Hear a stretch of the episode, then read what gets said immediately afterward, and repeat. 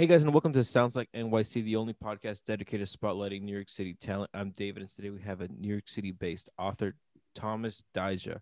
His newest work, New York, New York, New York Four Decades of Success, Excess, and Transformation, is out in bookstores and online now. You can find him on Instagram at T Dyja, that's D Y J A, and at thomasdyja.com. Please welcome Thomas. Hey, thanks for having me, David. Thanks so much for coming on. So I, I I'm gonna be honest with you you sent me the book. I've only gotten maybe like a quarter of the way because it's just so much in there. I have to reread pages just to get the actual like whole context of the whole situation. There's a lot. But it's it's a really good book Thanks, for man. for someone who's like lived in the city his whole life and just thought things are the way because that's just how they are. There's like so much that happened in the past that has made it to what it is now. It's just really I don't know. It, I- I guess refreshing to see like you know why things are the way they are. So Yeah, I I appreciate mean, that. That's history, you know. And I think one of the things about New York is that even when you grow up here, you know, I mean, I've raised my kids in New York, and so many people come here from other places, other parts of the country and the world, and everybody believes like, it, here's what was, and now I'm here, you know, and now it all begins. You know, it started when I got here, and so I really wanted to kind of give some background. People my age, it's been, you know, the gee, you told the story of my years in New York, which was cool, you know, and I really I enjoy that. But it was also really intended for people who weren't there for the whole time to get a sense of how things got to where they are. You know, I mean, when you look at Brooklyn, people talking about, oh, I'll, I moved there and then all the gentrifiers came. And it's like, well, actually, you might have been one because there were 20 years before you. You know, I mean, to help people kind of get a context of, of how things really happened in the city and Mhm. as a way to help us think about what's coming next, you know? For sure. I mean, I, I think that's definitely something that we need right now. With, you know, is it? I saw something on Facebook. Could be, you know, maybe something that somebody made up, but De Blasio said that he's going to open up again the the city, like in July. I, I saw that too. I saw that July 1st.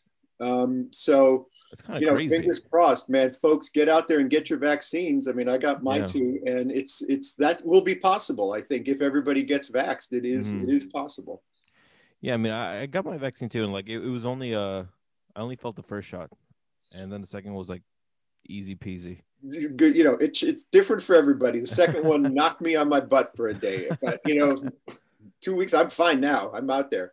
I mean, listen, whatever whatever lets us go back to drinking out in New York City, I'm cool with.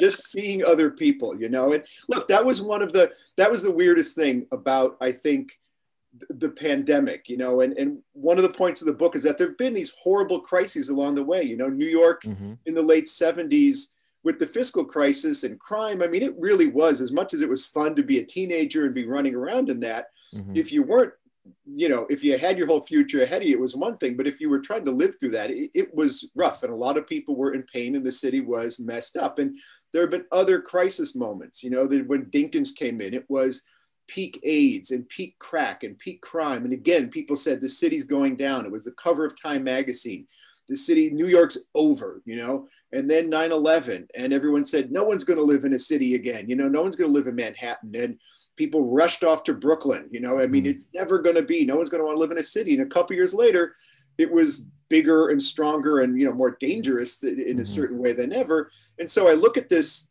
moment we're having, and it's absolutely not like anything we've had since. You know, we used to have smallpox epidemics or whatever. You know, back in the 1840s and that kind of Mhm. thing. Um, and people did exactly the same thing. People with money got the hell out, and you know, I mean, it was exactly the same thing. But you know, we have to look at it that there are, it's a real opportunity for, um, to make some changes. And the city does get up off of its, uh, off its butt and, Mhm. and really has every time after these crises found a way forward. So I think instead of, for me, let's not just make the answer go back and like give the, the businesses and the corporations exactly what they want so they come back. This time we have to ask people, like, let's, okay, we're going to do some of that. People don't come to New York to be poor. Let's be frank. You know, even poor people come to New York hoping they're going to get rich. So Exactly. that's something we have to answer for all levels of people. But this time it's meaning answering it for all levels of people. Let's help people who are further down the ladder get some of the pie instead of like just hoping that it gets sprinkled down from top. So I, I think that's why we really need to talk about equity and stuff as we go forward this time mm-hmm. around. But it, it it can get better, and I think it will be. But it needs a lot of buy-in from young people because it's a very generational thing. No, for sure. I mean, do you, do, do you think that you know? I, I guess what what would you like to see implemented specifically um, after the whole pandemic is you know over and done with? Well, I mean, in a kind of in policy terms, you know, get out in the weeds here. I mean, I think housing really matters. I think housing is is really important when you look at um, kind of the three cycles of the book that I have in there. You know, kind of the the, the Koch Dinkins period and the Rudy Giuliani period and the Bloomberg period.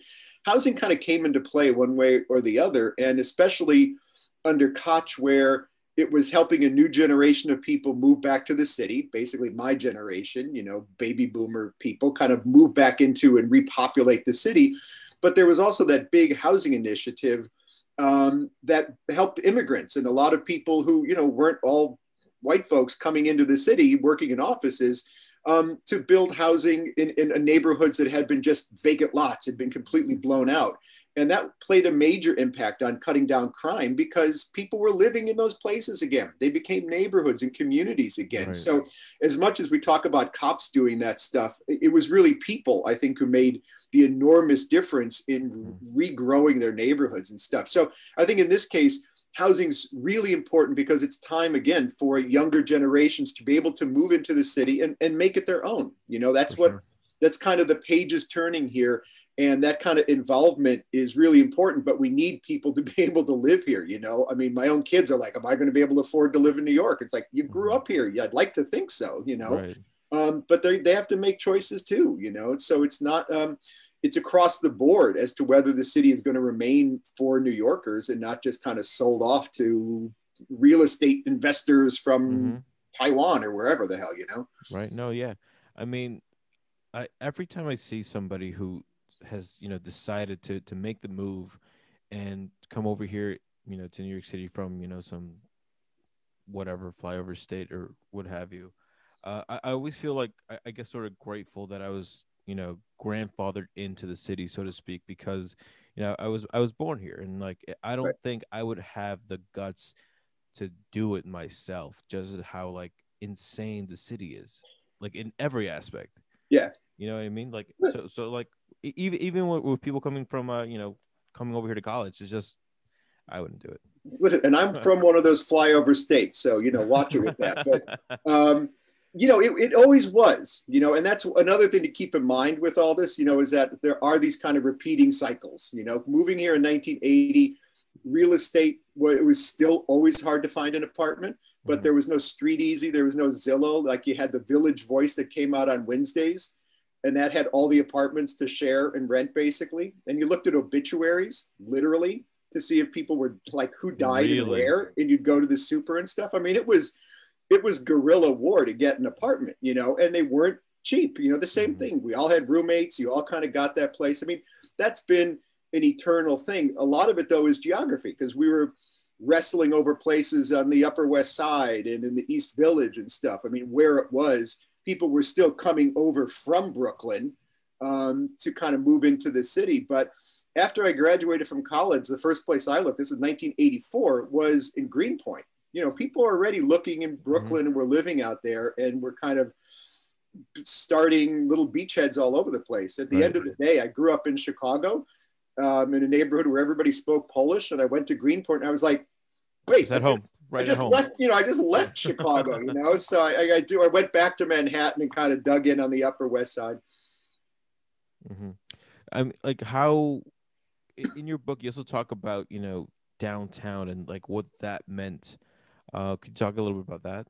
Like yeah, I mean, experience? it was it was a really it, it was a really exciting moment um, because you had the stuff going on in the South Bronx, um, kind of the graffiti art scene and and hip hop. Really, you know, what Jeff Chang always calls the Seven Mile World, that kind of world of of the different art streams of hip hop coming together, the dance, the graffiti art, the you know the music of it, and then you had an interesting scene going on downtown, you know, people down there that had kind of Greenwich Village has always been a place where people go to be artists, but there was a, another younger kind of couple generations that were there um, percolating, and they were able to kind of come together. You know, the Times Square show was an art show in 1980 um, at 41st, kind of in Times Square, and it was a takeover of these two, uh, kind of what used to be a brothel.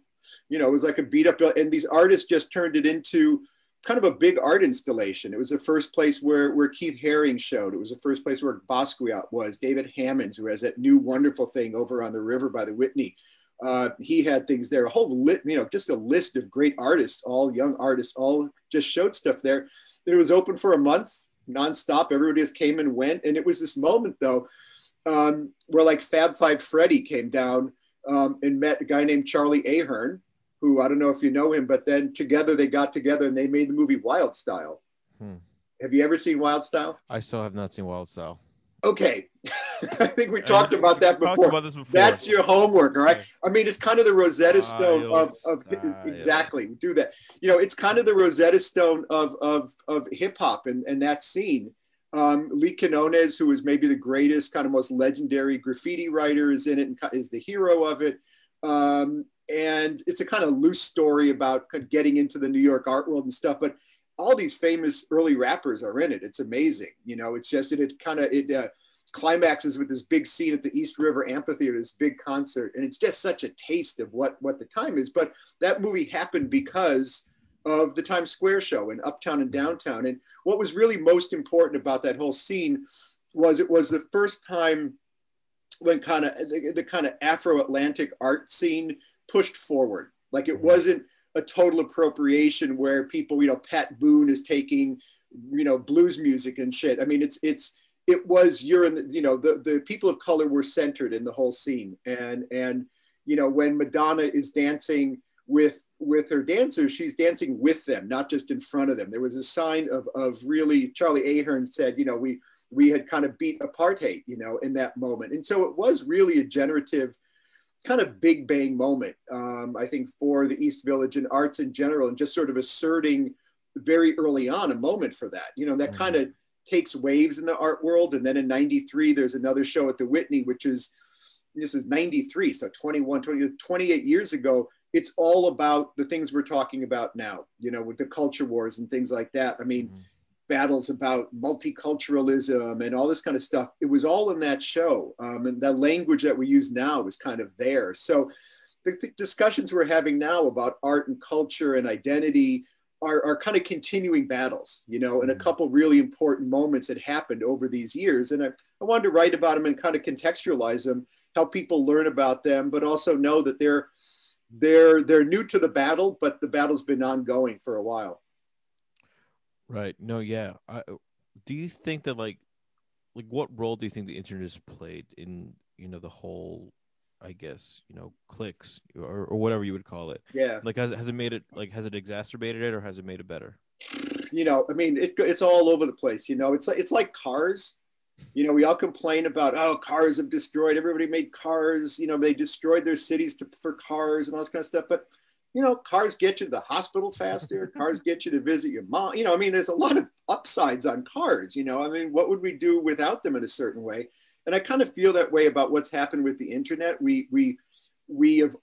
I think at the beginning it was like, oh my God, we can do anything. You mean I can just click that and it'll come tomorrow? And now it's like, oh, I click it and it comes tomorrow. It's had this devastating impact. And so when we talk about it in New York, there are huge pluses and there are huge minuses. You know, I think it played a major role in kind of blowing up the idea of a monoculture because you, pre- you were increasingly able to kind of find things you want out there in the world. Um, and that was a really good thing. It was really useful in helping the city learn how to take care of itself using technology and computers to kind of not just track crime, but you know, track garbage pickup and stuff like that. I mean, really boring, mundane things, potholes, you know, a lot of that stuff really did get better because technology began to exist to deal with it. But the downside is that it, it helped fragment us, I think. It broke us apart and we find each other online. But I think we still, it's kind of undermined our ability to, to um, kind of get face to face with each other. And cities are really based on, there's this great guy, Holly Whyte, who was an urbanist kind of 60s, 70s, who was kind of the godfather of this idea that, um, you know, pe- cities are about helping people exchange, you know, not just money, but other stuff. And we made it all about money during these years, but it's really about exchanging a lot of things, knowledge and, and access and cachet and, and caring for each other. I mean, there's a lot of different things there, right? And cities are about helping people put those things together, you know. And if you want a city to be healthy, it's got to be you got to have people in it. The streets have to have people, and there has to be action, you know. And I think the internet uh, has undermined that face-to-face quality to some degree. I mean, it's mm-hmm. created new kinds of connections with people, which are really cool, and that's kind of the that half and half good bad thing. You know, now you can you can find that person. Um, on, a, on a very macro level, it's kind of undermined New York as the center where you went to do your own thing. You know, in a geographical level, back in 1980, if you wanted to find a certain kind of thing or have the freedom to express yourself in a certain way, you did go to New York because it mm-hmm. was one of the few places. And I think the internet has now let people in Tulsa and Colorado, you know, in Salt Lake City experience some of that without having to leave those places. Um, and I think that also helped New York um, become a little bit more like America, for better or worse, uh, because we kind of didn't have to. It wasn't always about the craziness. It let in space for people to be, um, you know, kind of lawnmower people, you know. Gotcha. I mean, the the way I see it is like it, it's made communication a bit more intentional, right? Because mm-hmm. it it allows you to be like, hey, listen, I am looking for, you know, creatives in New York City. That's all I want. And then the people who are like, oh yeah, right. I'm a creative in New York City, I'll do that. But it's also like the flip side to that is you also, you know, put yourself in an echo chamber where, you know, I'm only attracting people with my ideas. There's no like right. challenging of ideas, so to speak, unless you have like a public forum. Um, which which I think is, you know, what New York City inherently is, right? Because there's just so much going on with so many people. It, it's the exchange of ideas, and, and that's what builds you as a person. You know what right. I mean? And your stuff gets beat up. You know, it's supposed yeah. to get beat up. The whole idea of New York is kind of bringing your stuff to market. You know, whatever it is, you're kind of putting it on the stage. You're um, and it's you're, you're, supposed to get smacked around a little bit and, and people are supposed to say you know nice try but get back out there and that is kind of what it is and I agree. When you're just going to, people like to just be reinforced and hear what they want to hear. And at the end of the day, what we really most need is a community in communities where we're able to talk about the differences and not just the thing we have in common. You know, mm-hmm. talking about differences and, and working through that stuff is really what binds a community together, not just kind of patting each other on the back. Right. No, yeah, that, that makes perfect sense. You know, I mean, in art as much as anything else, you know, same thing. So, you know, I, I also, the other final thought, you know, kind of on the internet is that it's so much about delivering information mm-hmm. that sometimes we, I think it loses meaning. We've become so intent on just sort of delivering what we want to say um, that it, it, becomes the goal is to sort of lose all the stuff around it and, and that that mm. friction around it is where the meaning comes from i think a lot of times i just think of like you know influencers um, i don't know what to make of that man i'm just too old to wrap my head around that thing you know it's just like I don't know. It's just so delivery of, of, of delivery of picture money. It's a weird transaction that that is not, I think, a great um, ad- advance. But I don't know. I, I I generally don't understand the whole influencers thing. Like I get it. It's you know, uh, if a celebrity was my next door neighbor type feel, I guess. But I I don't see the whole. I don't know. I don't yeah, know. I mean, you know, I can't. You know, style and fashion was something that you had a very serious, and you know, crazy pretentious, crazy nuts, Diana Vreeland and all these people, but they did create. I mean, there was an art to it, you know, with a sense of history. I mean, laden with all kinds of, I'm going to scrape away all the terrible things that they also brought along with it because they were there. It was very much a certain kind of vision, but mm-hmm.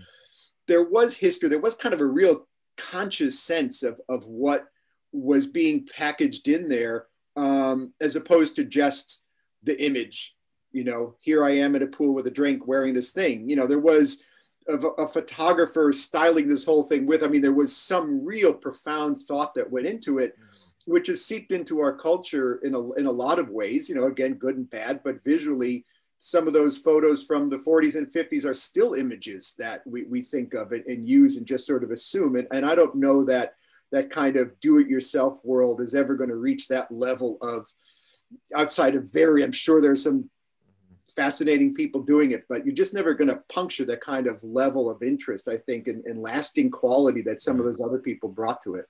I mean, it's it's all a matter of reach, right? Like, do you think that you'd be able to do something like that? You know, do you think you'd be able to hire, you know, a stylist like have that right. vision? Um, probably not. So that's why it's going to be, you know, a class again, taking a photo by the pool, drinking a martini or something. Like anybody could do that. Literally, I mean, I mean that's everybody what's will. so great, you know. Yeah. But all right, if you want to kill something, make it available to everybody. Right. Um, that is something I never believed when I was young. I was like, everything should be available for everyone, and then then you're like, oh, no one cares. They turn the page, you know. I mean, it's it's sort of that is it's you, you kind of got to hold back a little bit, I think, to make mm-hmm. people want stuff. Human nature is funky like that. what, what, made you what made you go from novels to, to nonfiction books? I think you not selling enough novels was a big part of that. you wrote three of them, right? I did. No, and listen, they did nicely. They got like option for movies and stuff, and that was um, that was cool. And I really was something I always wanted to do growing up was write novels and, and write fiction, and I like doing it. But um, you know, it, it's not fun to write novels and not be able to makes you know make something of a living off of it. And, and, and, not, and not have people necessarily read it in, in droves you know? Mm-hmm. and um, the, the kinds of novels i liked writing which had a lot of history in them um, you know it just wasn't the time i was putting into it was sort of not paying off. But um, you know i'm good enough i was in the book business for a long time before that so i really wanted to write. And so i started transitioning into um, nonfiction stuff. mm-hmm.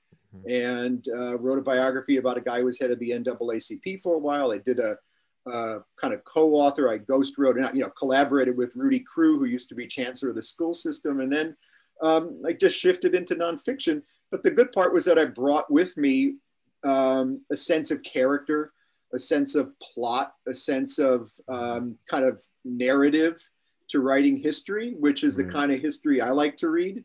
Um, to kind of take all of these academic things which are brilliant but aren't necessarily going to penetrate with people mm-hmm. um, to try to turn that into stuff that makes sense and is interesting and fun to read and, and digestible out.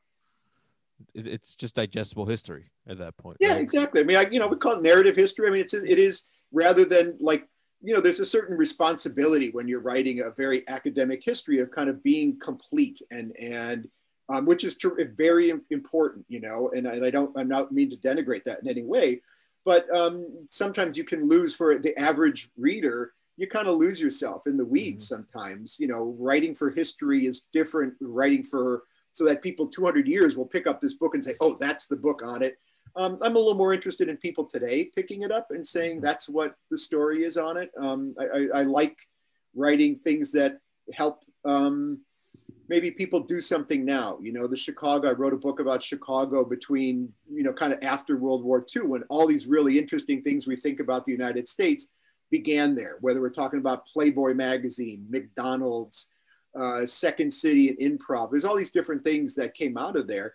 Um, and I think it was really helpful in getting people in Chicago and again, a younger generation of Chicagoans to see what had happened there and what the real possibilities of, of uh, looking at the arts and people that grew out of Chicago, which was different than New York. And so the New York book comes at a really um, terrible time, but the timing ends up, I think, being hopefully useful. Maybe two years ago, people wouldn't think about the things I'm talking about in the book the same way. Um, but now that we're kind of forced into a moment of thinking about changing the city, talking about this, looking back, um, seeing what was, you know, and this isn't a, I hope it's not a depressing book. I hope you keep going. It's supposed to be kind of fun and give you a flavor of what the city really was like over these mm-hmm. years. And I've been glad that a lot of people put it down and say, you know, I feel optimistic. Um, I want to do something and, and get out there and just be in the city instead of living on top of it. And I think that's what happened in so many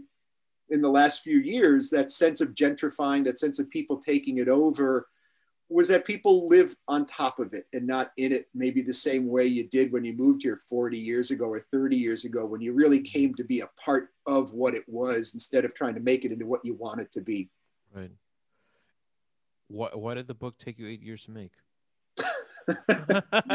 Because the original you know it's a long, long time. time. You know it was a it's a long time to you know it's 35 years i was writing about. You know i went back and read basically every issue of New York Magazine from 1978 until now and the New Yorker and stuff because I wanted to not just get the information, but I wanted to remember the stuff around it, like right. the ads, you know, like what what was hot, what were people wearing, what were what were at clubs, who was playing at certain places, because all that stuff that seems kind of incidental, you know, in those academic histories to me is the that's the glue that's holding it all together. You know, these are the fact that there are people walking past each other you know i mean that that are doing interesting things and connecting with each other. That's the story of a city to me. So kind of getting a a, a wraparound of what's going on took a lot of time. Um, i interviewed a lot of people um, try to you know get a sense of firsthand from people what was going on. And you know a lot of research just a lot of research. And then the original draft was about twice as long as what you have in your hand. So there was some time just cutting and melting it down and, and kind of working with the text after that to make it work. So, that I don't, feel, so I don't, I don't feel so bad than not finishing the book, right? no, but took, I mean, I want you to. It, it would be nice. Eight years you know? to write it. You know, it take me like four to read it, I guess. Keep rolling. You know, it's, it, you know, the thing is, I think it gets more from the people I've talked to. You know, I think once you start to recognize yourself in the story, because I remember working on it and like okay, now I'm up to when I met my wife. Up oh, now I'm up to now I'm married, you know, up oh, now I have a kid, you know. And in that way, for me, it was interesting.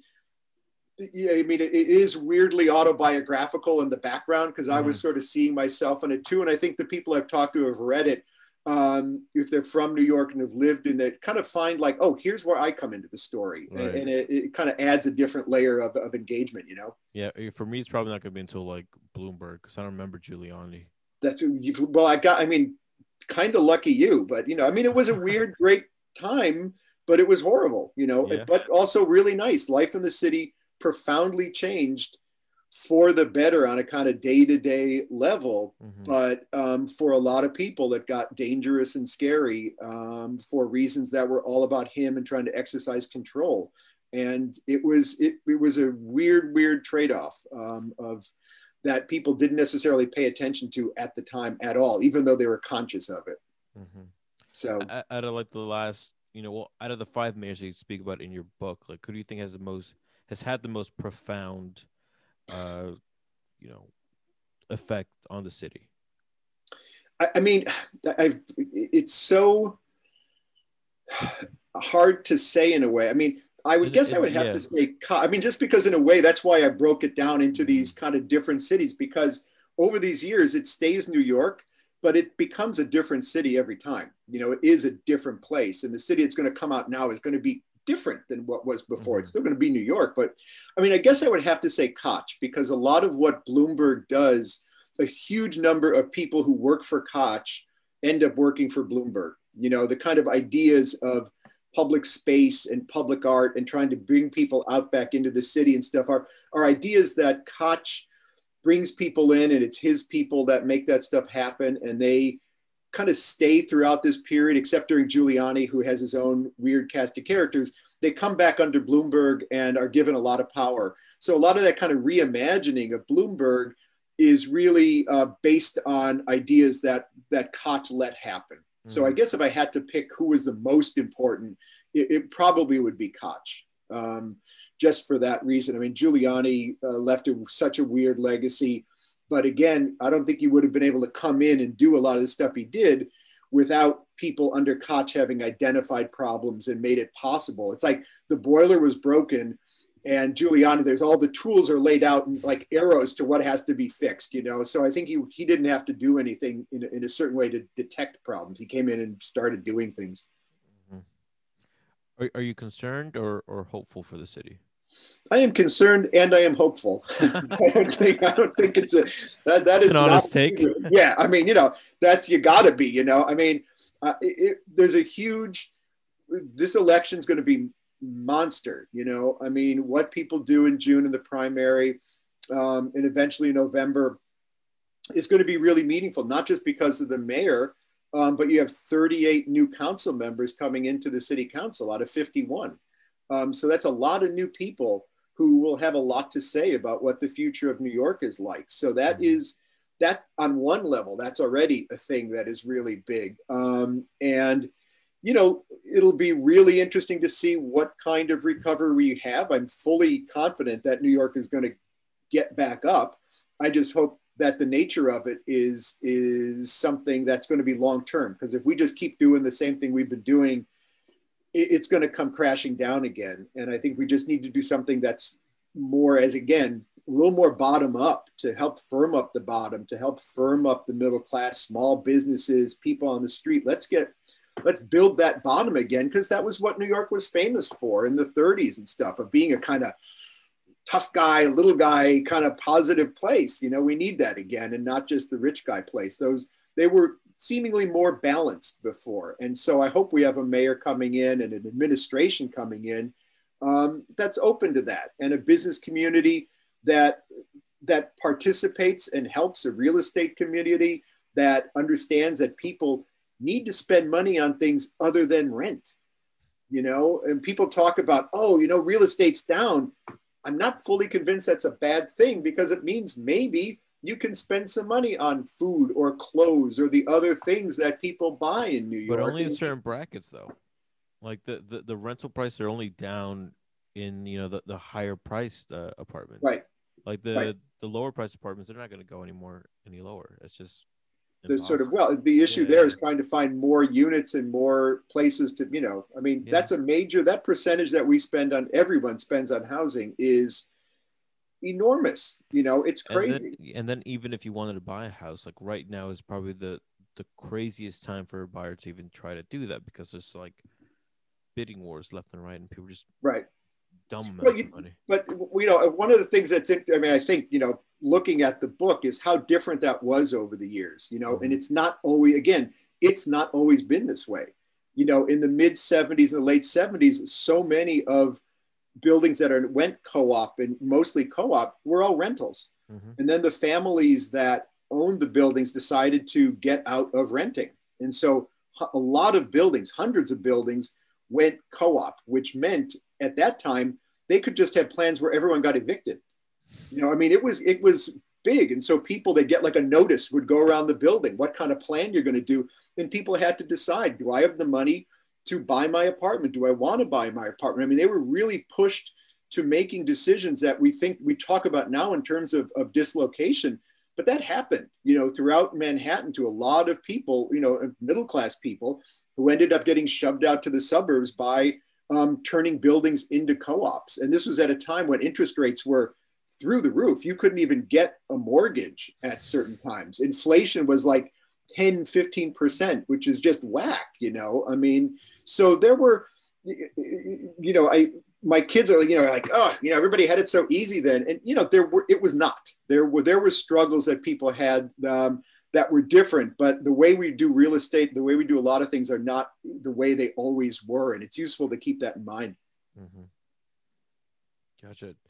Usually I, I like to end off this, this podcast asking, you know, the, the same question that every guest I have on. How do you feel like New York City has changed you? Um, it's maybe more open um, to just em- embracing the world. You know, I mean, Chicago is, is a great place and it's a great place to kind of cook up ideas and it is open to people. But New York is just so, um, you know, it's like a big swamp um, I always compare it that way. Like things come and they go, and some people stay, but there's this kind of flush of people and ideas and capital of all kinds, and then it comes in, and, and just feeling that, you know, just being able to appreciate what's coming in and being um, not digging in and fighting it, but really embracing that constant change that's going on is, I think, unlike anything in any other city in the world. Well, thank you so much for coming on. Do you do you have any any final words to just leave out the podcast with? Uh, the book is New York, New York, New York: Four Decades of Success, Excess, and Transformation. Available at bookstores near you, Amazon if you need to, and uh, you know it'd be great if you read it. It'd be fun. And, where can people reach you? Uh, you know, I got a website, just thomasdyja.com. My email's on there. You can reach me through there. Uh, read the book, ask me questions. You know, I mean, it's uh, uh, I I I enjoy that. awesome. Thank you so much for coming on. I really really appreciate it. Had a lot Cool. of fun. Thank you, David. Same here, man. Take care. Take care, man.